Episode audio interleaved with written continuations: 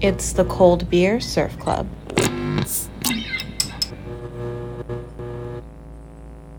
We met back in the day through Greg Teal Yes. because you had just started your podcast. yes. And I did Yeah, it with yeah, you. So it's kind of serendipitous that here we are Yeah. and you're the first victim of this podcast. Thank you for having me on. of course. Yeah, it's Thanks rad. for coming. I'm in the hot seat. I always say I love being a guest on somebody else's show because I don't have to do any preparation. You know? Yeah. Just come in and answer questions. Well, I feel like I probably didn't need too much prep because I at least knew knew you enough to feel comfortable sitting here and hanging out. But no, Yeah. thank you for coming.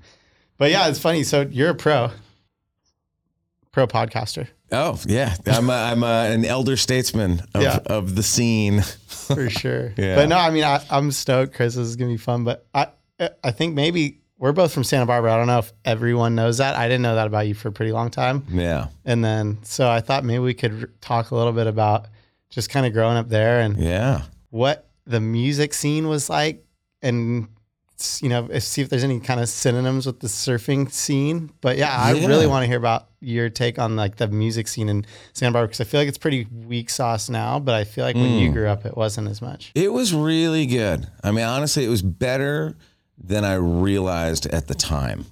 Um, and going way back to before I was even a musician, like I, I have two older brothers who um, were already like had great record collections, and were just like in our house for whatever reason. Like we were just obsessed with music in the way that people are obsessed with sports or whatever. It was just kind of like everything, you know. Um, and and my brothers by the time I was old enough to you know be sort of like aware of anything had like you know tons of great records. And I just my earliest memories are just kind of looking through their record collections. And and I have this this kind of image of Santa Barbara when when I was real little just like in the 70s of just you know, like the Stones, Some Girls, records like that, just kind of being on at everybody's house, and everybody's parents were kind of shaggy and you know smoking pot, and it was like it was at that time, you know, and there was a lot of music around, you know, what whatever it was, and um, but then when I got a little older and started playing and started going to shows and then playing in bands, I mean, there was just it just seemed like all my friends had bands. So there was just so many. There were so many options to see live music. You just were at gigs all the time, and it wasn't like fancy gigs. It was like keg parties, and and you know you'd go uh, go out to IV, and you know somebody would be playing in a carport or something like that, or you know your friends would have a, a kegger at their house, and and and your other friends' bands would be playing. So there was just a lot of that, and and then my band that that I, I was in a lot of different bands in in high school and stuff, but um we just kind of worked our way up through that, like playing playing parties and random stuff. And the Red Barn. I don't know if you ever went to the Red Barn. That was probably maybe a little before your time, but the Red Barn was like a venue out in Isla Vista that you could rent from the city. And there was just shows there like pretty much all the time, you know, every weekend or whatever. So there was that kind of stuff. And then little by little, we would get a gig at a, in a bar and a gig at like what was it called? Oscars. Or there was Club Iguana and there was Carnival. And then so there was like all these people kind of in our age range like in high school. And then there was sort of the next tier up. And at a certain point I started playing with with in a band called Rat Pack with like Matt Rat and Sean Murphy and and, and Alpo Duncan and they were all maybe like three or four or five years older than me. So they were sort of at that next age level. And then there was sort of the group that was a little beyond that, you know, that and there were a lot of really good players around. Like when we were kids, we thought they were all square or whatever, because we were going to shows in LA and, you know, going to see Poison and gun, LA Guns or what, you know, that kind of stuff. Like that was like, yeah. this is like, would have been in like the mid 80s or whatever. And from that point on, like pretty much from like eighth or ninth grade, like I was so just had this like fixation that I am going to get through high school and move to LA and it's going to be rock and roll and I'm going to go off and just, you know, chase that thing down. Um, that I think I didn't like, I definitely wasn't like in the moment and appreciating how great things were locally. You know what I mean? How great that, that sort of like that scene was to just, go out and fall on your face and figure out how to how to be a band. I, I'll, I'll tell you, like ye- years ago, we we put together a, a Foo Fighter documentary, and so when we were working on that, I went and tracked down all the sort of video footage that I could find of my high school bands. And it's and I had a band called the Lost Kittens with my friends. And we had a lot of different versions of that band with a lot of different people. But I found my first gig, video of it, ninth grade talent show, and then another gig we did at like Oscars, and then a gig we did right before we moved to LA. And the progression, it's maybe over the course of like four years or something. It's like the first ninth grade talent show. It's just unlistenable. It's like it's just noise and we're trying to play some Kiss songs or whatever, and you can't even kind of tell what it is.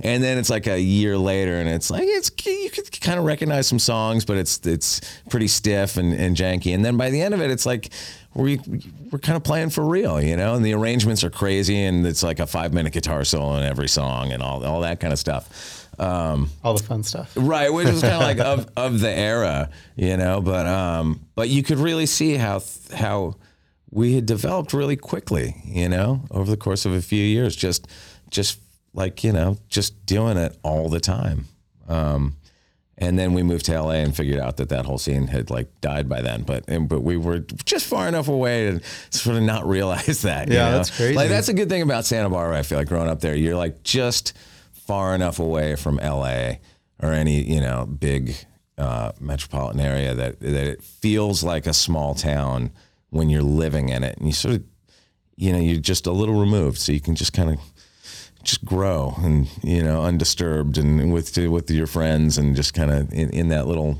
incubator up there. Totally. Yeah, kind of a little festering Yeah, scene up there. huh? totally. That's Yeah. crazy. I mean, it, growing up, when I grew up, I didn't feel like there was any sort of music. I mean, I had a few friends who played in bands, um, but not, and they were good too, but there wasn't really like they'd play a little house party or something, but there wasn't, it wasn't really consistently. And it felt like every time something would start going, some wheels would fly off, or that place that they could play and party was no longer Right. something there. So it never really got rolling. And I guess I feel like music's changed so much too. I mean, since you grew up prior to now, it's like DJs and Oh, yeah. like people who want to listen to rock and roll or blues or country or punk rock is, you know, it seems like it's a bit of a dying breed. But I feel like maybe now it's kind of making a little bit of a resurgence. It seems like the '90s is making a resurgence right now. Yeah, but it, it's interesting. I always feel like there must be a scene somewhere of something I just don't know about because I'm too old. You know what I mean? Like there's got to be some version of that for kids somewhere, and I'm just not hip to it. And maybe it's like you said, maybe it's like DJs or something. I don't know. It is interesting though, like coming out of like um, that time in the '80s. I mean, you had you think of all the great bands that that came out of Santa Barbara were connected to Santa Barbara. Like Lagwagon came out of that, and all those guys were in different bands, and then it kind of came together as Lagwagon and went on to to to be the band that they've been. Like you know, you had like Toad the Wet Sprocket came out of that time. Um, like Dishwalla, Summer Camp, like so many Nerf Herder, like all these bands that that went on to to to make tons of records and tour the world and do the you know and do it for real. Like it's pretty it's pretty great. It, like is it pretty wild. makes me happy like that most of my friends from from those days are still making music and still playing and and still in it, you know. Oh, yeah. So when you were growing up in Santa Barbara and musically, like what did you know that that was what you wanted to do from a really young age?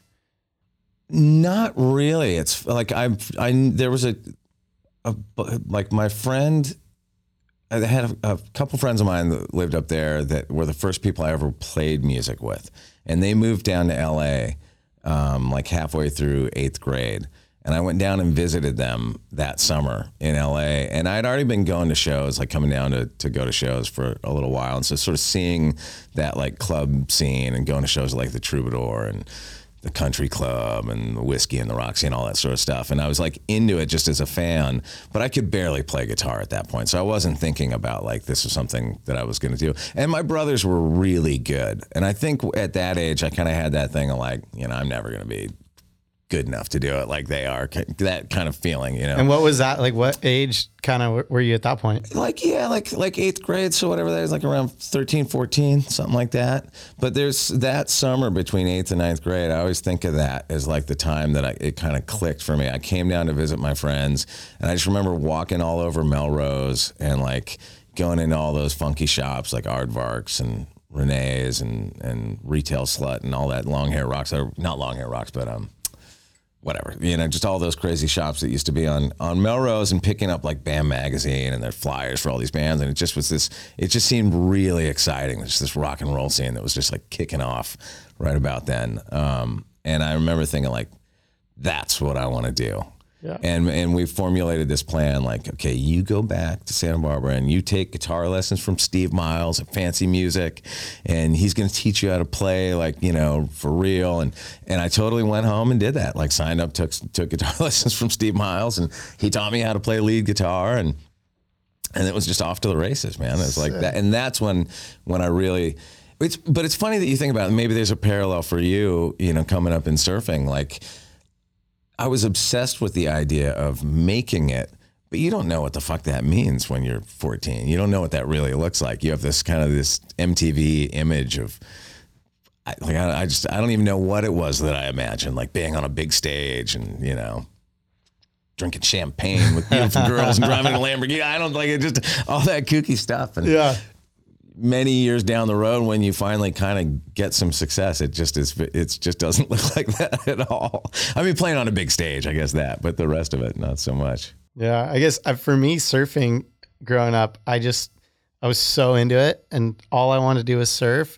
So I never, uh, uh, there was not really a point where I was like, oh, I want to be a pro surfer. It was more almost, I want to figure out how I can do this for a job so that I don't have to do anything else. right What- and that transition into like, okay, well, that's contest and being a pro surfer, and I didn't like Sam. I didn't know what that was going to look like for a long time. You know? It's interesting because in Santa Barbara, and maybe this is a key difference with surfing, you have like the surf industry is there, like you know, especially with like like some, like a company like Channel Islands.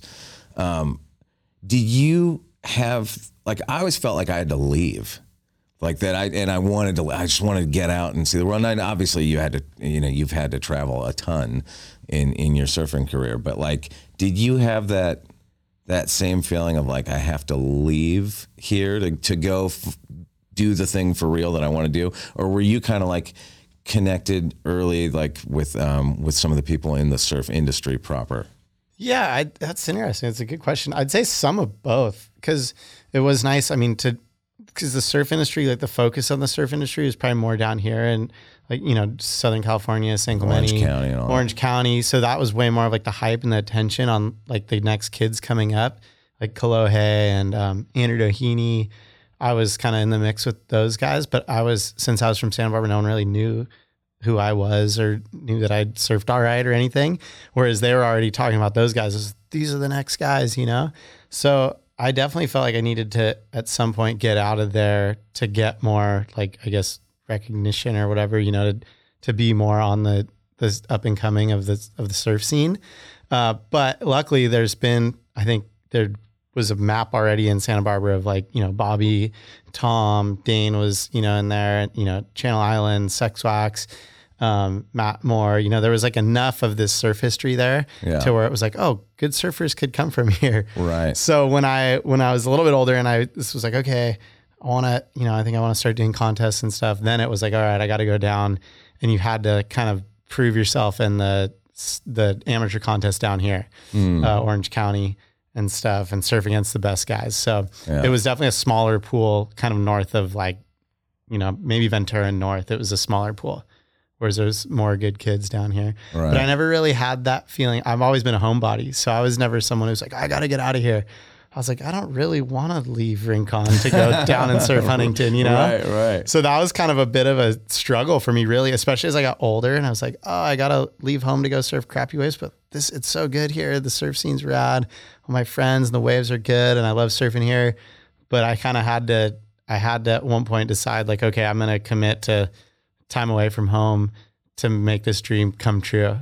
When when you first were on the tour in the earlier years, would you go home between contests, or do you have to with like sponsor commitments? Are you going from a contest in Australia to a boat trip somewhere to do photos to some other thing? Like, are you like when when you go out, are you gone for most of that season?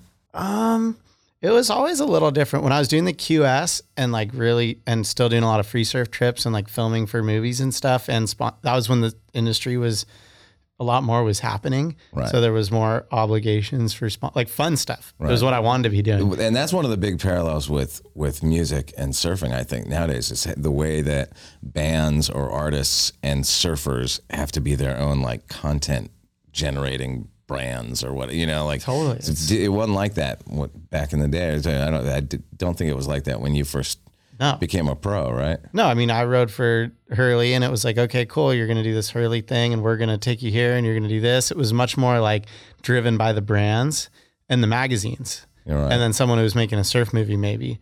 So yeah, I would be juggling like all that stuff and kind of going, but I would always try to come home when I could versus, yeah, I mean, I'm sure back in the day it was more like, okay, you're in this huge band and you're just kind of like, well, I'm along for the ride, right? Yeah, well, it's yeah, like it was really like when I was in No Use for a Name before Foo Fighters. Like when we would, those tours would be much much longer. Um, you'd be out for a much longer time than like say what we do on the Foo Fighters now. Like you know we're all middle aged and married and have kids and stuff. So like at a certain point in our touring like that evolved to be more family friendly you know what i mean but when you're young like when i first started touring i, I didn't want to go home i was like i just i would be so it was like summer camp was over when the tour ended you know what i mean it's like i can be out there playing shows and getting free beer and you know traveling the world or i can go home and sit in my apartment you know what i mean I, not that it, you're really just sitting around in your apartment but you know what i mean like Yeah. I just loved it. I was so into uh, into. I just wanted to be on the road so bad because like I was also like I felt like in my immediate friend group like my other friends were making records and hitting the road before me. So I felt that like like like I almost felt like I got to it a little late, you know, and I was like wanted to make up for lost Playing time. catch up? Yeah, because I would see like Joey from Lagwagon or my friend Joe Sib that was in a band called Wax, and they'd be like coming back from, you know, Joey would come back from Europe and be talking about like how these crazy big shows over there in Germany and stuff, and I'd just be like, whoa, what is that like? I want to do that so bad, you know. Uh, I'd just be green with envy, you know. That Yeah. sounds so fun. So what was like what age were you when you kind of got to your first major tour? So I mean, I'm sure there's all like the evolution, right? I mean, you're at one point probably in a van just running up and down any gigs you could get in California or something, right? Yeah, oh yeah, totally. I mean, you know, when when I moved to LA when I was 18, um, and played around LA for a while, and never was in anything. It was never in a band that made records, you know. And then I moved up to San Francisco and um, and got a job at Fat Records, and and then that's how I joined No Use for a Name.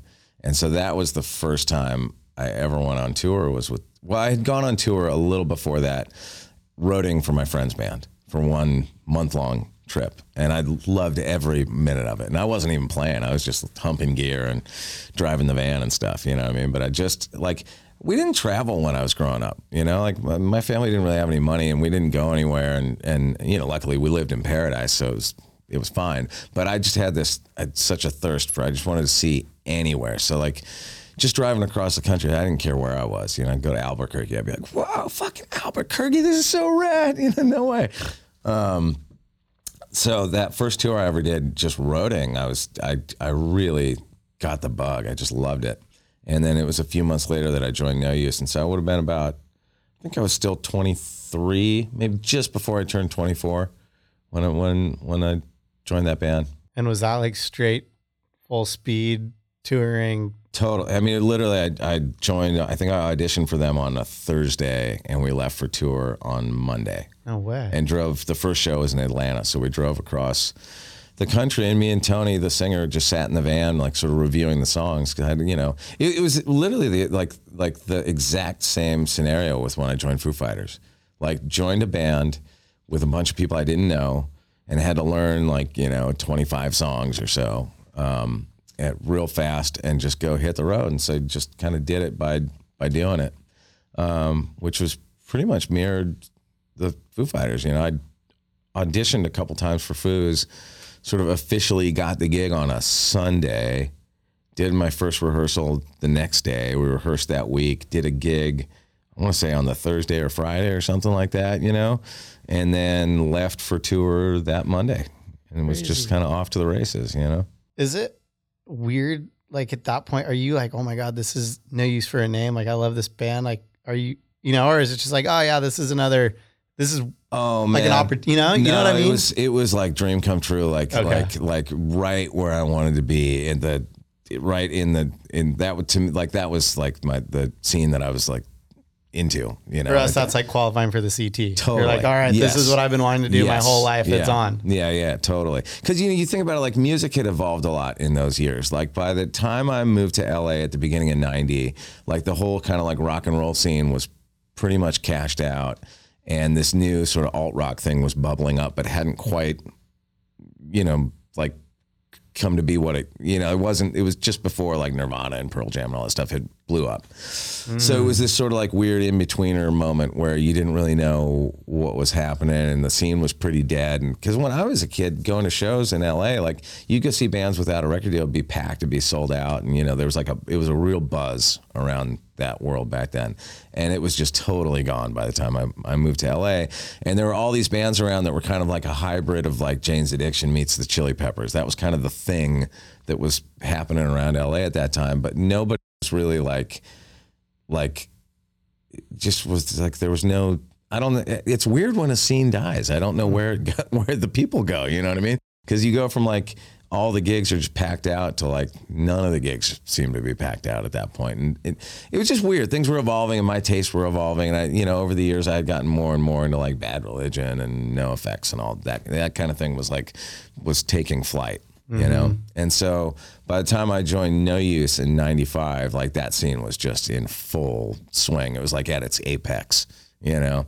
Um, with like lagwagon and good riddance and and and all the bands of fat records and epitaph and all all that that stuff was just was just booming you know? Um, and it was just rad. It just felt like i mean i was so stoked to to get to go do it for real you know? To go play. It's so different as a player i'm sure it's the same as surfing like when you're when you're working away at it, but you're not in a touring thing, you know, you're rehearsing with your band and you have a gig every now and again. And it seems like you're doing it all the time. And maybe to some extent you are, but it's not the same thing as night after night after night playing with at that level of intensity. And especially that scene was like it was athletic. You're jumping around, you're sweating, and it's a little pack thing. And you're playing. And I used to play really aggressive, and my hands would be all cut up, and you'd be bleeding. And it'd just be like it was just gnarly, and it it just it takes you to a, to new levels quickly. You know, just that day in and day out um, thing of it. So yeah, I, I just couldn't have been happier. Oh, yeah. stoked. Yeah. That's cool. I could, I mean, I think surfing wise, it's relatable because when I w- got on the tour, it's all of a sudden you're with the best, the best of the best of the best. Right. And you're surfing with them every day. And then you have to surf a heat against them. So you're just constantly trying to get better, keep up, or level yourself up, you know. Whereas now that I'm not competing, like I still surf all the time, but it is, it feels so different what, to paddle out at home. And you're like, oh, yeah, cool. Like maybe there's a couple of people out, maybe there's, no one out or whatever and you're surfing for yourself and it's really nice but i definitely that feeling of like always going out and being amidst like the best surfers around is it's pretty crazy and you have to it keeps you so sharp. Right. and fired up to keep getting better. I remember like going out when we like we toured with like you know like NOFX or something, or if you go do the Warped Tour and you'd see how all the other bands that were bigger than your band did it, and you just even just some of like the nuts and bolts stuff of how they tour. You know, oh, I got to get a road case for my amp, and uh, you know, oh shit, I got to get a tuner. You know, like or you got to set up your guitar, like all those little the tricks of it. You know what I mean? That like you just it's like the difference between being a I don't know. I guess it's like that that sort of like the professionalism or whatever, you know. yeah yeah, Yeah, it's interesting. and just having to be on it night after night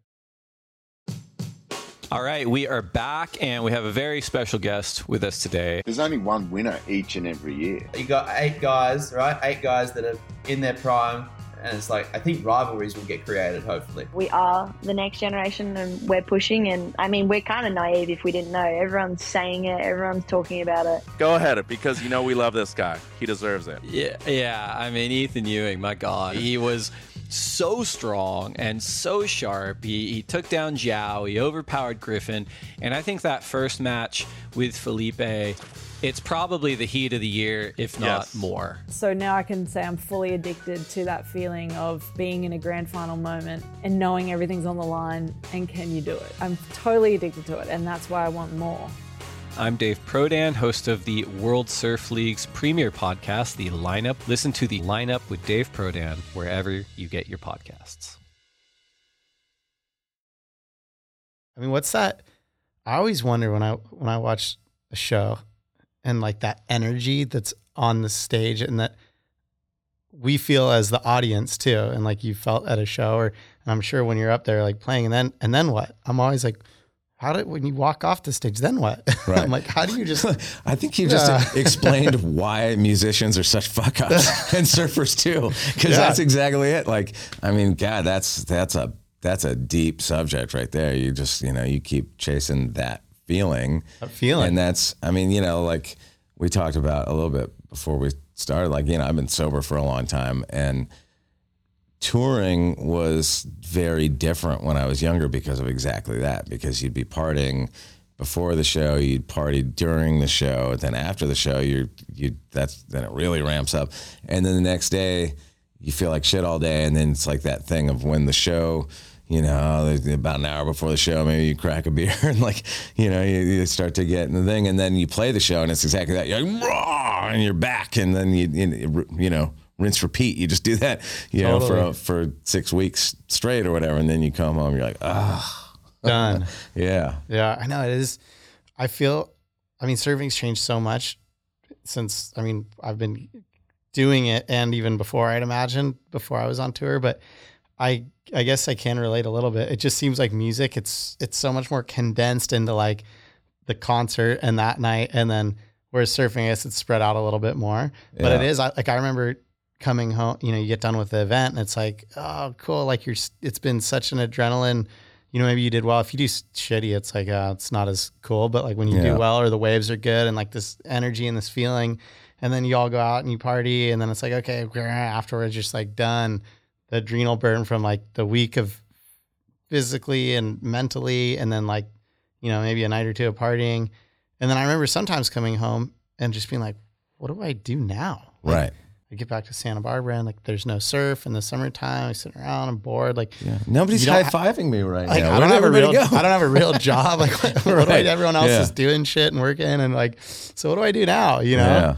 And, well, uh, it is a funny thing. Like, like it's. I'm sure it's the same on on the surf tour as it is like on a rock and roll tour. Like, the night that you're in town, that's the circus is in town, and that's everybody that comes out to the show. That's their night to go, fucking cut loose, you know. And then you're traveling, and you're, and you know, you wind up if you're doing it for a long time, you have friends everywhere you go, and so that becomes, you know, that's the thing. It's like that's everybody's night to to go for it, but for you, that's every night. yeah. You know what I mean? Oh, I mean, we would go to like you know the U.S. O- We go down to the U.S. Open. It's just like a raging party for a week. You know, Yeah. and there's girls and everything. You know, a different thing every night, and you can Yeah. go to any of them for free and drink for free and whatever. But like, oh, I got a heat the next day. I probably shouldn't do this. You know, whereas I think back in the day, everyone was just like, no, we're just gonna we're gonna go for it all week. And Yeah. you know, I think now it's like the level of serving's gotten higher and everyone takes it more professionally. So everyone sort of like went more that way because you kind of had to. Right. It's pretty hard to show up and serve a heat hungover when someone else isn't and they're gonna smoke you. Right.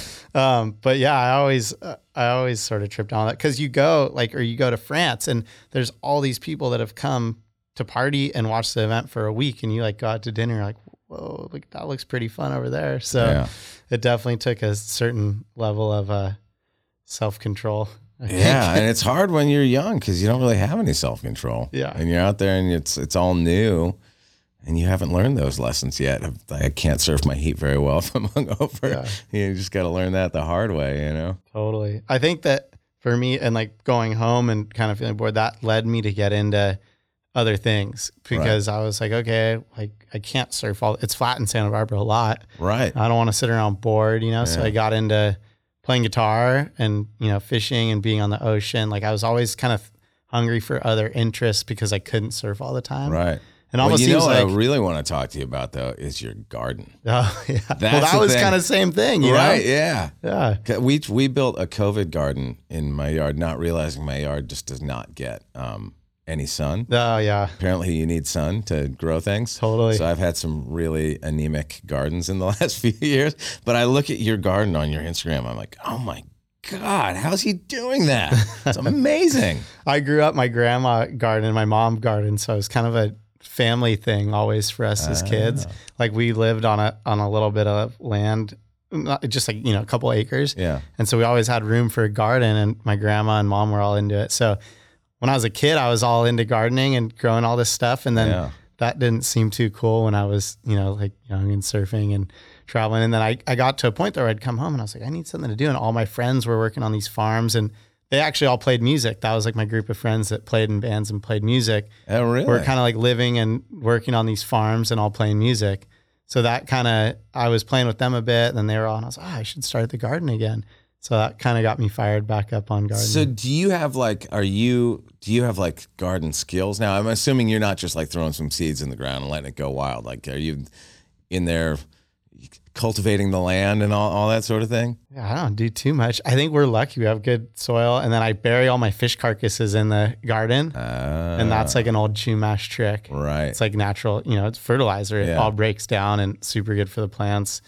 Um, that's about it. I don't know, like a little bit of cover crop or um, I'd ask them just like, oh, what do I do? Like, do I mulch and keep Yeah. the weeds down? And oh yeah, that holds more moisture. So I'd just ask them questions. Interesting. I had it pretty easy, Yeah. but I think we just have a good, pretty good climate too. Uh, That's fun. I had a funny thing where, like I said, I've had some very anemic gardens in the last few years, and so this year I um, planted. I was like, I'm just going to plant some flowers because I can't really grow any food here. It just always sucks when it comes up because it doesn't get enough sun, and the tomatoes are small and not very tasty and all that, all that sort of thing. So I just put a bunch of flowers in there, and they're all starting to come in, and it was starting to look good.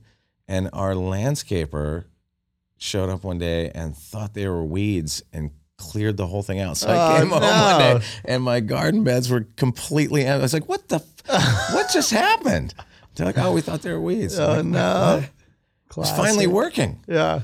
Yeah. That's so funny. Um, I was gonna ask you because I wanted to know when you got into surfing, and I was wondering if almost for you, like surfing was similar to kind of those other things I mentioned for me, where it was like I needed something else to do. Yeah, it's funny and it's it's it's it's one of I don't have a lot of like regrets in life, but this is definitely one of them if I have any. It's that I didn't get into surfing younger. I didn't really start surfing until I was in my 20s. And I and I look back on my childhood and I don't even understand it cuz I grew up at the frickin' beach. Like and I grew up boogie boarding and body surfing and I had friends that surfed and I remember being in high school and my friends going like, "Dude, just take the board out. Like go get away." And being like, um, and I, I I don't know why I didn't but I didn't start surfing till I was like in my mid 20s. Actually, when I was in No Use for Name, first time I ever think I like really surfed was our drummer Rory surfs, and he took me out up in Santa Cruz once. And I was living in San Francisco, and so I went and bought a longboard and went down to um, and surfed Pacifica once or twice with uh, with Chris Rest from uh, from Lagwagon, who was in RKL back in the day. Um, and it was I'm sure you've surfed up there, but it was so cold, and I had this ratty old wetsuit on with holes in it that I was like, "This is not very fun. it's just too cold for me." Um, and uh, and so I left that board. I moved to New York, and I left that board at my brother's apartment down here in LA. My brother Scott, and every time I would come through LA, I would go grab it and go just try to figure out how to surf. You know, and I was like, I mean, I didn't know anything. I didn't know like about how tides worked and affected. Yeah, I didn't. I didn't know that like some days the swells one to two, and some days it's four to six. You know, like I just wasn't thinking about any of that stuff, and I would just go to like Manhattan Beach or you know, in County Line, and one day it'd be great, and I'd be like, oh my god, that was the funnest thing. I'd come back the next day, there'd be no waves. I'd be, what happened? This was so good yesterday, and and just sort of through uh, just just just trial and error and then touring you know if we'd be in like australia or hawaii or somewhere that, that there'd be waves i'd just go surf and little by little just sort of got to know people and you know it is when you get into something you sort of like have that like you know that like you're almost too stoked about it you know what i mean you just want you just want to learn everything about it you know i kind of went through that like probably you know ten years later than everybody else did, or or something. You know what I mean? And and then um, and just started to figure out which of my friends surfed and sort of gravitate to them, and, and just just started surfing a ton. You know, and Yeah. um, and it's just, I don't know. It's it's it's there's there are obviously a lot of parallels there between music and surfing, but for me, they're so disconnected because surfing is like um, it's just not something I have any ambition with. It's just something that I just enjoy, you know. And I like that I like being sort of cut off from the world out in the water, and I don't wear an Apple Watch, and I don't want to get fucking texts or you know when when I'm out there, and I love that about surfing. Where it's like you know, music is is obviously my first love, and I and, and I love it, but it's but it's work and it's ego and it's money and it's you know it's it's got all that stuff kind of tied into it for me. You know, I don't mean that in a bad way, but that's just the reality. That's like what I do. Um, but man, yeah, it's like you were saying about needing something in your life that sort of gets you just some other thing to sort of free yourself with. I mean, it's it's it's the best thing, you know, like on tour when you can have those days on tour and, and I've done them in a small way and I've done them in a big way like um where you like just being in Australia on tour like where you're surfing and playing shows and sort of bouncing between that it really it just puts you in such a good like it just I don't know it just makes you just gets you right I don't know you know there's just that thing about the ocean it's like somehow it just kind of heals it just kind of puts everything together you know like Yeah. those days for me like there was there was uh, i mean there's a bunch of days down in australia but there was the last show we played in brisbane i went and surfed with you probably know jay phillips Mhm. um, went and surfed with jay at rainbow bay right there right next to snapper and just like had like the f-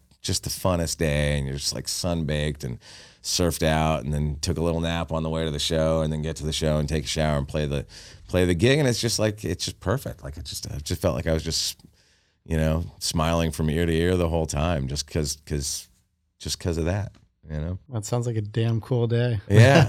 But I do that in little ways too like with my with my solo thing you know? Like we played up in Half Moon Bay not too long ago and just get some fun waves and the promoters all tied into the surf world up there and and when the when those two things can overlap and like a an, an in that way it's it's great Yeah. kind of the best those cool. are the best days on tour Well, even just recently when you played Santa Barbara, uh, Yes. and you're like texting me, you're oh, where are you surfing at? I'm like, dude, he's got like playing the bowl tonight, isn't that? Like, I don't know, you know, yeah. you're like, where, where, let's go surf. Was- How good was that day, Yeah. by the way? And I had driven up the day before, and I and I went and surfed Rincon on the way up, and it was just like one of those fun little days. wasn't that crowded. I think the swell was maybe just starting to fill in. It was good, and you could get waves. And then like that that day that we surfed, it was like you know.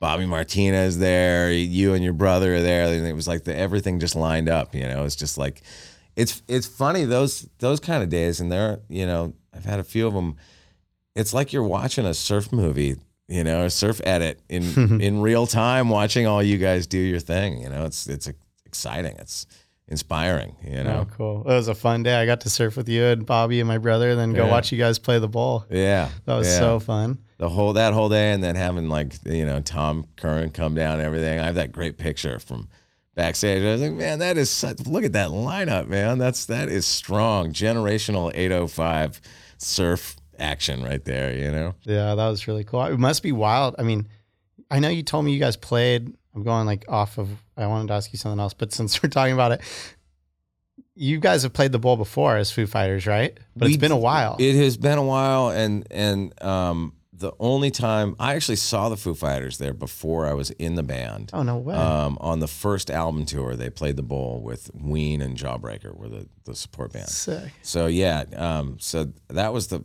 that was yeah that was the, the that was the second time I ever saw them. But um, and then years later, when I was in the band, we played around I want to say like 2006 when we did some uh, we were doing kind of an acoustic tour. And so it wasn't a regular show. It was like a, a big expanded band and mellow and sort of mellow versions of, of all the songs. It was really fun. It was great, but it was a different kind of energy. You know, it wasn't that like, you know, gung, gung, gung, gung, gung. it wasn't that thing. You know, um, but it was great. And uh, and yeah, and I didn't honestly. I never thought we were going to play the bowl again, um, just because you know, we usually just play L.A. and then you play San Francisco and and and don't hit the markets in between. And and um, and I saw that gig pop up on my calendar because we have like a band calendar, and um, it had popped up way earlier in the year, and a friend of mine. Um, Dave Hanasek. I don't know if you know Dave. Um, think I do. He he's, works at KJE, you know, in, in town. Okay. And he, uh, maybe I heard about it from him. I think I heard about it from him. He called me and was like, dude, I heard you guys are playing the bowl. I was like, what? I, I don't know anything about that. Let me check. And I called our manager. And at that time, it was being, it was a toss up. It was either going to be there or it was going to be like in Paso Robles or something. And I was like, come on, dude. It's hometown. We got to make this happen. And there was a there was a radius clause issue with um, one of the festivals we were playing. Like if you play like a festival, you can't play anywhere near it. You know, within a, whatever the radius clause thing. Uh, and they were able to work it out. And I was so stoked. I mean, that was honestly like that was like the best. That was like top five Foo Fighter gigs ever for me. Just perfect. Just like what a perfect night. you Yeah. know? The, the, ball, the ball is epic. I mean, Yeah. it must be just crazy going from playing, because most of you guys are playing stadiums now, right? I mean, like, Or how like many thousands of seats, you yeah, know? Like, some, sometimes it's stadiums, sometimes it's a lot of times it's festivals or Yeah. arenas or sheds or you know they're all the you know it's it's usually yeah like a lot bigger than that. So that's like a nice. It's funny to think of that as being like an intimate show, but it kind of is in its way, you know. it feels intimate being in the crowd, but just to go home and play that show, like, Yeah, I mean, all the way at the pretty much the peak of musical career must feel pretty rad. it felt pretty good. Yeah. There's I tell you the moment that there was. I mean, there's a lot of moments just like looking out in the crowd and seeing my friends and my family and, and all that stuff, and having all my kids there and, and everything. But um, Dave was talking about the when we first met because his band had played in Santa Barbara back in, in the 80s and, and Rat Pack, the band that I was in, opened up and they actually spent the night at the drummer for Rat Pack's house that night and um, he was sort of talking about that and I I don't remember exactly what was being said but right in that moment I looked out in the crowd and kind of like up a ways in the seats I saw a dude sitting there in an RKL t-shirt I was like, that is so perfect right there. You know what I mean? Like, Classic. only in Santa Barbara are you going to see that. you Yeah. know? Do you Yeah. get nervous still ever going on stage for a gig or like at home like that? Do you feel any more butterflies or anything? I'm it's certain with certain things, you know, but it's more of like excitement, you know, less nerves and more excitement. Um, I thought I was going to be really stressed that day, and, I, and then on the day I just wasn't. Must have been the surf. It was the surf. exactly. Put me in the right frame of mind. Yeah. Now, um, the things that make me nervous, nervous are like when you're playing new songs, um, especially if you have to like go play like on like a TV show or something. You know, it's really under the microscope. You can get away uh, with a lot in a in a gig because it's loud, you know, and you've got volume, and there's a lot of us on stage, and and so you can, you know, and you, you always make mistakes anyway, and you just I don't. It's just not. We're not that kind of band. That it's not about the perfection of it or whatever. You know, it's loose and it's sloppy, but you know, in certain things, especially like TV, that's when it's like it's very under the microscope. You know, so you know, like you and yeah, and you don't have that like live feeling thing to sort of blanket over the the looseness of it all. Totally. I mean, I think I love rock and roll because it's not perfect. And I feel like those are the things that make it rock and roll. Totally. If it's too perfect, it's like, yeah, I don't really like that anyways. right, you know what I mean? I mean, there's there's a time and a place for that sort of thing, but we're not Steely Dan, you know what I mean? Yeah, yeah, Yeah. for sure. Um, I wanted to circle back because we were kind of talking about surfing, then we went the other way. But I mean, it's so true. You, every time, like I, even for me, like surfing's become my job, and so yeah, there's other stuff like that I associate with that now, especially being on tour and kind of like obligations and you know that stuff. Probably similar, I guess, to what you said about music. It's like your first love, but then it becomes your job and your Yeah. livelihood. So yeah, it naturally like collects baggage maybe Yeah. but still no matter what for me i always like i would come home and i the best thing for me to do would be to go surf with my dad and my brother Right. and just that headspace that it puts you in and i do i mean i just think it, it's so hard to put into words what surfing does and like being for me it's just being in the ocean really Yeah. like i could go sometimes I'll be like, oh, the waves are flat and I won't surf for a week. And I'm kind of like, I start feeling kind of weird and like itchy. I get like a little bit agitated easier. Yeah. And I'm like, I just go for a paddle or I just go jump in the ocean. I'm like, oh my God, why haven't I been doing this every day? Totally. And that's a funny thing too, is I feel like, especially with my schedule when we're touring a lot, because you'll have long stretches where you're not, you know, you're touring the Midwest or something where there is no surf option. Um, and then you come home for a week and there's no waves and you're busy and you're trying to catch up on stuff and you don't ever get to the beach. And then you leave again for two weeks and you can all of a sudden you can go like, fuck man, I haven't been in the ocean for like three months. It's been a minute, you know, and all of a sudden you feel kind of disconnected from it and all, and you and you realize like, man, I'm not even like looking at Surfline anymore. Like, you know, I'm not even like like it's it's weird with it how it can just I can get it's it's this thing that I love so much, but I can get disconnected from it real quick in a weird way, and I almost have to like it's like have to make the effort to reconnect, and then every time you do, you're like, why am I not just doing this every single chance I get? You know what I mean? Well, maybe by the next time you do the Midwest, there'll be like eight wave pool stops along the way, and you can tie it for in. For real, for real. I mean, it's coming, right? Yeah, it Yeah. seems like it. I know you were down at. Uh, we were talking before we started um, at the Dubai, at the new Kelly Yeah. pool in Dubai. We surfed in the last couple of months. We surfed Waco, the new Kelly pool in in, in Dubai, and um and uh, the Urban Surf in in Melbourne. So we've just been been hitting a bunch of them. They're all different. They all have their like unique characteristics and everything. And yeah, it's been really fun. Heck but that. I mean, how amazing would that be if if you know every uh, 500 miles or so that some a town put one of those in. Be pretty rad. We need like a Chris Shiflett wave pool music surf night. Yes. yes, we do. That'd be a pretty good fit up. at the surf ranch up there. I Come on. know. I'll tell you they I think Yeah, that they come on, said Kelly, make it happen. at the one in uh, in uh, in Abu Dhabi, I think that they have some sort of uh, uh, gig facility thing that they're building into it. Yeah. No way. Sick. Yeah. Do any of the other guys in the foos surf? Uh, none of the other guys in the band, although Nate did come to the to the um, uh, to the Slater one in, in, in Abu Dhabi with us and, and gave it a go. He'll he'll Nate's like uh like you know he he snowboards and is is mountain bikes and it's just generally like you know an, an outdoorsman. So he'll he'll give it a paddle every now and again, but it's not something that he that he does regularly. But um, there's one dude I, we we always laugh about. It. There's one dude on our crew, my buddy Tim Fly, who you might know. He's he's from Laguna. Sounds familiar. Um, and he has worked with us for years. He grew up with Taylor, and they were like best friends. And he's a ripping surfer. And um, we have only ever surfed in wave pools together. In all the years that we've known each other, somehow we've never actually gotten into the ocean. And he's on our crew, and so like on days when we're like have a day off in in Byron, they're like loading into the gig in Brisbane, stuff like that. So it's like it just Ah. over and over for like 15 years or something. It has never lined up that we surf in the ocean together, but we surfed like Inland and we surfed Waco and like uh, urban surf and, and all these other ones. So it's it's funny. Crazy. Yeah, That's rad. At least you got one buddy on tour. I know. Yeah. Um, what's it like on touring now? I- I know you're telling me a little bit like it's way more family oriented, obviously. Like, do you all have kids? And Yeah.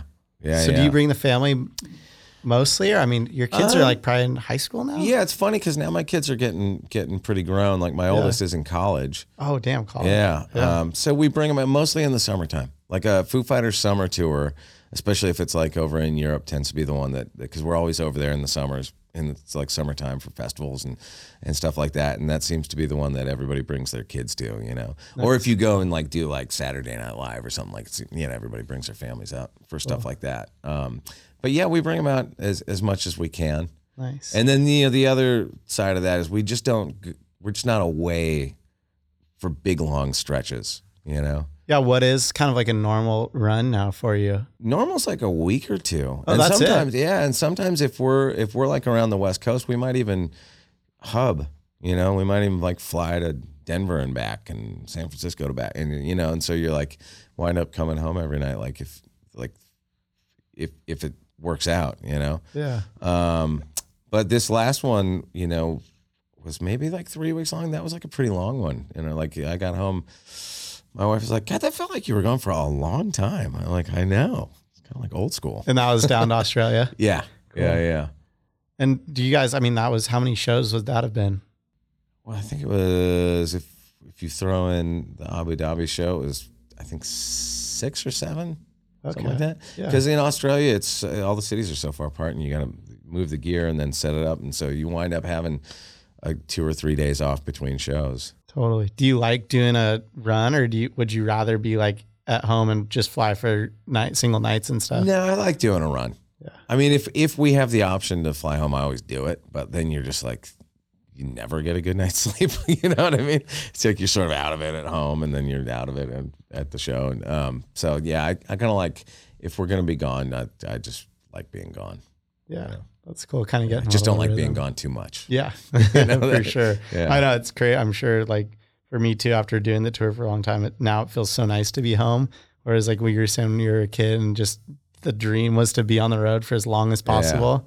And at some point in your life, that Yeah. probably flip flopped with the having kids and stuff. Huh? It's funny, yeah. I almost can't believe it myself how much of a homebody I am, you know, versus what my life was 25 years ago or something, you know what I mean? But that's what happens when you have kids. Like, it just, your focus totally shifts. I was, you know, like the cliche sleep till noon or one every day kind of musician dude for for a long time and and then you have kids and that's just not an option anymore and and you're up at when they're up so whatever time that is you're up in the dark and and you're going and so you know you're then you're asleep at nine o'clock or whatever you know you just that's what it's funny now because now when I go on tour, that's like the hardest part. Is like, oh fuck, I gotta stay up till one in the morning. Really?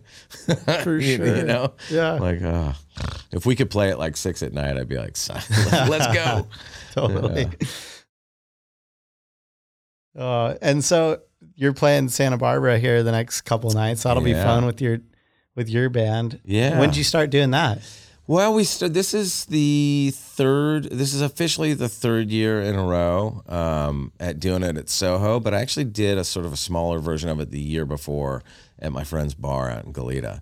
Um, so, and that sort of that was the first year that I was like, man, we should turn this into like an annual thing, you know, because it's just great. Like, uh, you know, I I we have a place up in Santa Barbara, but but I don't spend as much time up there as I would like, you know.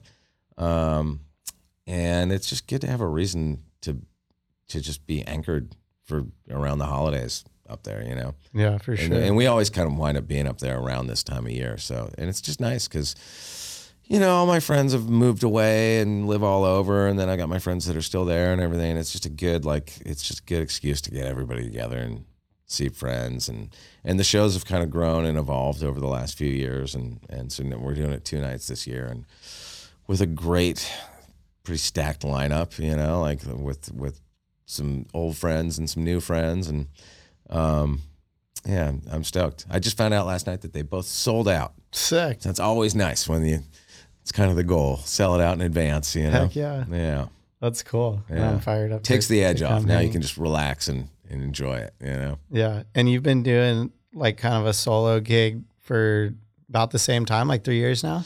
Yeah, it's longer? It's it's been it's. I mean, I started doing a thing called. I had a band called Jackson United years ago. That was um, that was kind of a solo thing, but it was like I just didn't want to call it Chris Shiflett or whatever because I like I don't know. I just didn't. I just you know. What it is. Yeah, Like, yeah, It just felt like weird. Yeah. And the and the and then and but over time, I sort of realized like like um, just how hard it is to keep a band together when it's not full time and also like you know at a small level you know um, and so at a certain point i j- just started calling my stuff that i was doing sort of outside of Foos just started calling it my own name. And then and, and the lineup sort of shifts. Um, although the, the the guys that i've been playing with now we've been playing together for a while. Um, so yeah it's it's been something that's just kind of like uh, evolved oh, you know and and and uh, sometimes I go out and do it just me and an acoustic guitar.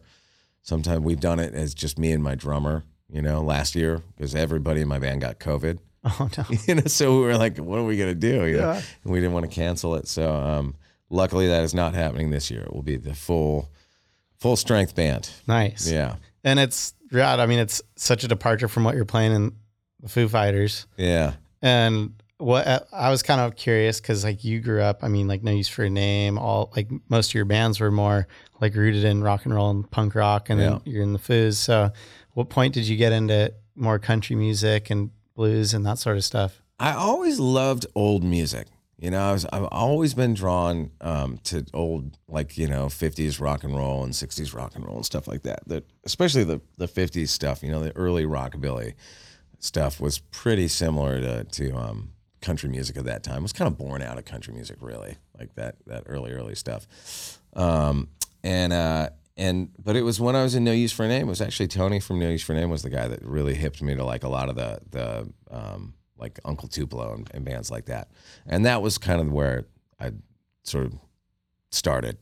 And then it just spread out from there in in every direction. Like went back and sort of got into just all the obvious stuff, you know, Johnny Cash, you know, Hank Williams, you know, all the the, the old school classic country, um, and worked my way through all those kind of eras, Buck Owens and Merle Haggard and Waylon and Hank Jr., just all the stuff, you know, Keith Whitley and um, and and at the same time, all the sort of evolving Americana stuff, you know, Jason Isbell and Sturgill Simpson, just all that stuff, Chris Stapleton. Like I just I love all that Lucinda Williams and there's so many so many great artists and that has just just became something you know not unlike when I got into surfing, you know, it was like you where you just kind of go all in on something. You just go deep dive. I want to find out, okay, I love Steve Earle. Well, who did Steve Earle listen to? He listened to Townes Van Zandt. Well, now I got to go check that out. Well, who was he listening to? And just keep kind of uh, diving deeper and deeper into it. And um, and that has more and more over the years influenced this the sort of the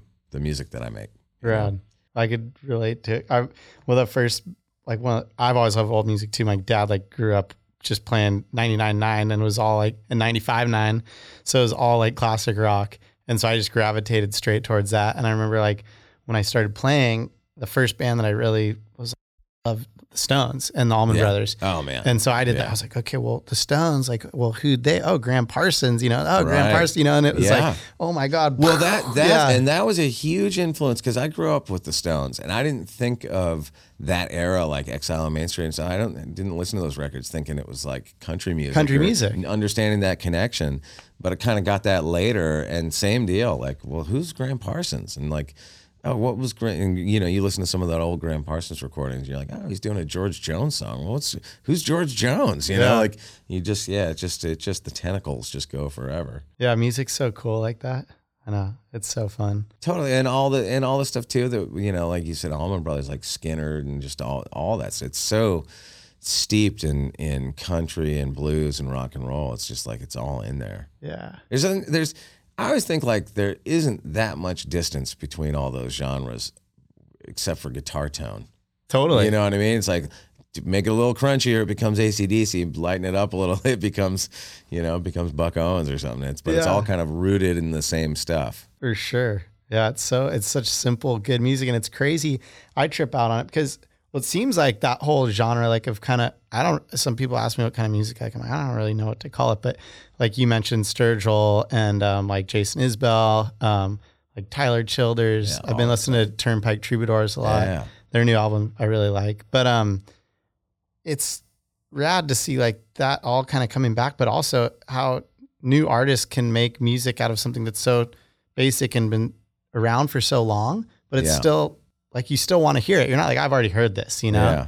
I find that super interesting. Well, that's kind of like when that first Sturgill record came out, you know, where it's like, how is this dude able to take these same three chords that have been, you know, it's like you've heard that chord progression so many times and make it sound fresh and brand new. And I, yeah, I mean, that's kind of the magic of it, of, Yeah. of music, you know, that's, that's like the, the beauty of it. It's like the hard part too, you Mhm. know. And the emotion, the storytelling. it's like everyone puts their own twist on it. The lyric and every, the whole thing, you know. Yeah. yeah. It's so fun.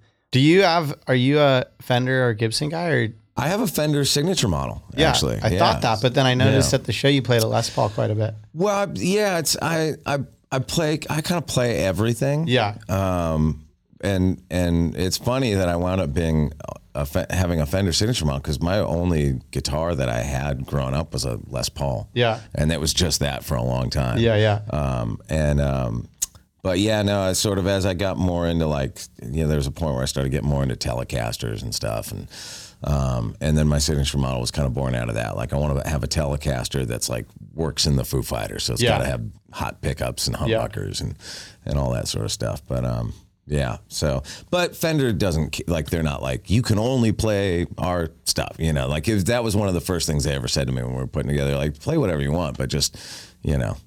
If, if you can work this in it's here and there, yeah, that'd be cool too. Totally. That's Yeah. so funny. It's so different than surfing. Like if I had a signature surfboard and I went over to someone else and got more boards, they're all, what are you doing? Right, right. Yeah, fully hey, I- exclusive. I, watch how surfers get paid, so I, I know all about those things now. Um, That show's pretty good. it is really interesting. I love all that. Like, I mean, I think that's like the beauty of so much sort of like podcasting and modern, you know, whatever you content stuff you want to call it. It's like to get that kind of inside baseball stuff on on something you don't have any personal experience in. It's like that's why people like all that. I think like probably most of the people that watch my guitar show aren't guitar players. You know what I mean? It's just like hearing people that are maybe have some expertise or whatever in, in whatever subject it is, kind of go go deep into the weeds on it. Totally. Yeah. I mean, Yeah. that's, I always think about that, you know, like 15, 20, even when I was a kid, like growing up surfing, you didn't know anything about these people that you idolized, oh, except yeah. for maybe like you'd get a magazine, be like, oh, wow, look at that. Yeah. Oh, Kelly said that, or oh, Andy this or that, you know? And Totally. now with social media and podcasts and YouTube and this and that, I mean, there's so much out there. You feel like you can know someone without even ever meeting them. Totally. Totally. I mean, that's like, you know what your heroes had for lunch that day, as opposed to like, you know, when I was a kid, it, it- being into music, if you were into like it's, it's something that was even remotely underground, you know, you never even knew what those people looked like half the time, unless there was a picture on the record or, you, you know, if they happened to come through your town. Um, it was all like, it, in a weird way, and I don't want to be like grandpa yelling at people on, on the lawn or whatever, you know, like that thing. But there that there was a mystery to that. That is like it's kind of sad that that's gone now. Yeah. you know? Like that mystique, I feel like is, I know it is a little, But I'm like as big an offender as anybody because I'm like posting on my Instagram all the time, like hey, I'm in the van, Yeah. you know, like so. Totally. Yeah, What um because I'm kind of a nerd, I guess, when it comes to music and like going all in. What are you playing mostly these days, gear wise? Ooh, that's a big question. so there's in there's my Foo Fighter rig, and then there's the rig that I have in, in my solo thing, and they're and they're quite different. Um, in Foos, I've got uh, a big amp setup where it's basically like uh, I have a, a Friedman, two Friedman half stacks, which is like the BE, whatever it is, the brown eye head. Friedman. Okay, I've never Um, even heard It's of basically Friedman. it's it's it's like a kind of a boutique Marshall. Okay. more or less. You know, it's that it's in that family of guitar tone. You know, like a revved up Marshall, and then so AB between that and an AC30 that are Okay. also two half stacks. Um, so I bounce between those, and then um, and I have a, uh, I had Dave Friedman build me this sick pedal board that um, with an RJM switcher that's amazing, and so.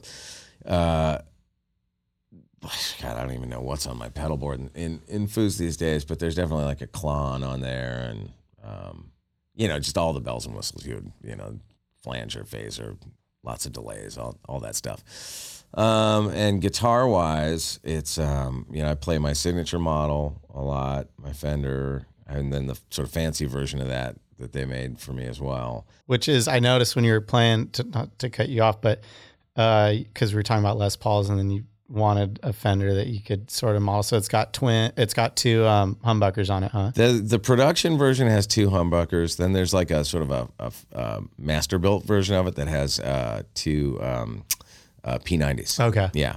So now I started using a lot of guitars with P90s in the last I don't know ten years or so. I just I like I like the way those pickups sound. I especially like it in Foos because Dave and Pat generally are playing humbuckers, and so it's kind of a nice little way to cut a little different, you know. Um, so and then I dude, I just I bought like earlier this year. I just bought like a vintage BC Rich Mockingbird that is fucking great, like a guitar that I've sort of dreamed about for a long time, and finally got got my hands on one of those. I've been playing that. Um, my I, lots of Les Pauls, Explorers, Flying V's, 335s, like just all that stuff, you know. Yeah. Um, in my solo thing, I've just last night was the first night that I've ever played with it, but I got this uh, neural quad cortex amp simulator that is mind blowing, dude. You can't believe all the sound that's in this thing. It's just insane. So that's been really fun to to mess around with. I had been using a Strymon Iridium and play and and just set it up on my pedal board with all my pedals. Now I'm I've I've got this other thing where it's all in this little unit, just the small little contained unit, and it just sounds ridiculous. And I mostly play Telecasters, like traditional Telecasters with like a single coil. Cool. Um, so I've got like a like a Blackguard custom shop one, and then this funky Paisley one that that I I play mostly in that. I've seen And- that one. Yeah, yeah, it's that, that one's cool. I actually just bought a real one of those. Oh, An yeah? actual '68. Oh, no yeah, way. Yeah, but I'm afraid to take it on the van tour because Yeah. afraid it's going to get hurt. But I, I think I'm going to have to throw it in the van for one of these things. But and, and sometimes I'll bust out. I just started playing my Les Paul in my in my solo thing too because I love the way a Les Paul sounds when you're playing like country, you know, either country or country rock kind of stuff. sure. Sounds great on a Les Paul. What amps are you playing mostly on the solo gig? Well, that's I I in that quad cortex thing. It's I, it's really interesting because I have it set up where every song I program a preset Oh with. man. It's So I going can- over my technical. I know it's going over my technical brain. Too. I believe you me. I have a couple friends that I have to call like every day. I'm like, how how do you do X, Y, and Z? But um, I'm slowly figuring it out. So every song is a preset, right? And then within that, you can have scenes where you you know set it up like intro, verse, chorus, solo. So you- then you can kind of like you know maybe for the intro you have a boost on, and then for the verse you put a phaser on, and so you can do these kind of like scene changes within the song, which is amazing. Crazy. And so I've I've pretty much mostly rely on the same stuff. Like when I go out and tour with a real amp, I'm usually bringing either a deluxe reverb or a Princeton reverb, you know, for my solo thing. One of those things. Sometimes I, I'll use like a Vox AC15 or something like that, but it's always something in that sort of range. So with this quad cortex thing, he'd use them all. Like I'll, for one song, I'll have it be a deluxe reverb. For the next song, it's a Princeton. For the next song, it's a Marshall Plexi. For the next song, it's a Matchless. You know what I mean? And this is a super stupid question.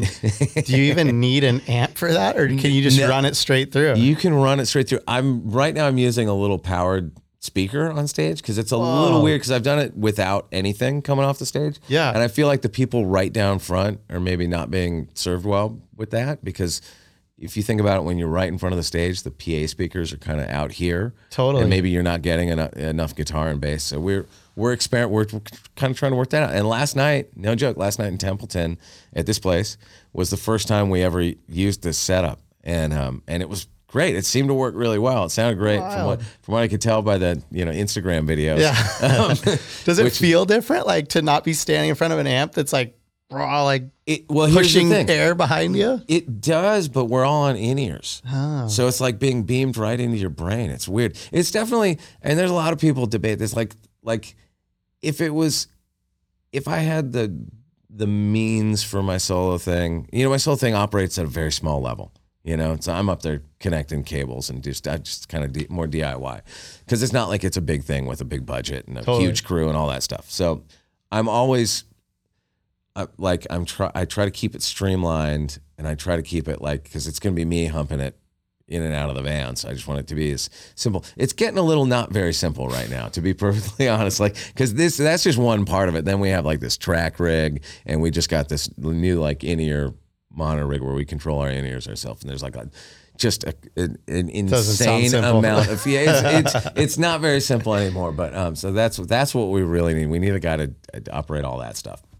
But the reason that I do that is because of exactly that, like playing like you're playing in different venues all the time and in very different setups, and there's no consistency with it, and that's the thing that drives me nuts, especially on in ears. And I love in ears for singing. Like if I got to sing, I want to be on in ears because it just helps a lot. Um, but it's that every night the the the power hitting your amp different, the local front of house person sending it different and EQing it different and all that thing. And it's and it would drive it just drives me crazy to not what I really want at my old age is consistency. You know what I mean? Um, and that's what those things give you, like the amp simulator. It's like you know, it's like it's going to be the same freaking thing. A ton of control, night. huh? A ton of control, Yeah. and to make it exactly where you want it to be. Um, and and then and then it, just to have that range of like you could literally from song to song, part to part, have it be just about any sound you It's want. crazy. Yeah. And dialed in already to how you want it. Yeah, Boom, by a click of a button. And but it's funny with all the tech stuff. There is like you have there's like this muscle memory thing that you have to then learn, and like I don't have that part of it wired at all, man. I had some crazy flounders last night, just epic flying, like turning off the amp accidentally on the Oh, foot- no. the wrong foot switch, and just all that kind of stuff, man. There's like with every new thing, there's like you then. It's funny because I've I've got you know I've been playing in bands since I was 14, so I've like you know whatever that is 40 years almost of of of of like muscle memory around that and when things go wrong you have your ways your you know well-worn ways of dealing with different situations and you add this new tech stuff into it and all that goes out the window so when something goes wrong I you're like? I, you're like lost you know what i mean it's almost like you're like a beginner again like ah what do i do just yeah exactly just start kicking stuff Oh, hope it works Classic. What are you going to use at the Santa Barbara shows? I'm gonna use that stuff. Yeah, Cool. yeah, yeah. I'm yeah. fired up to hear it. Yeah.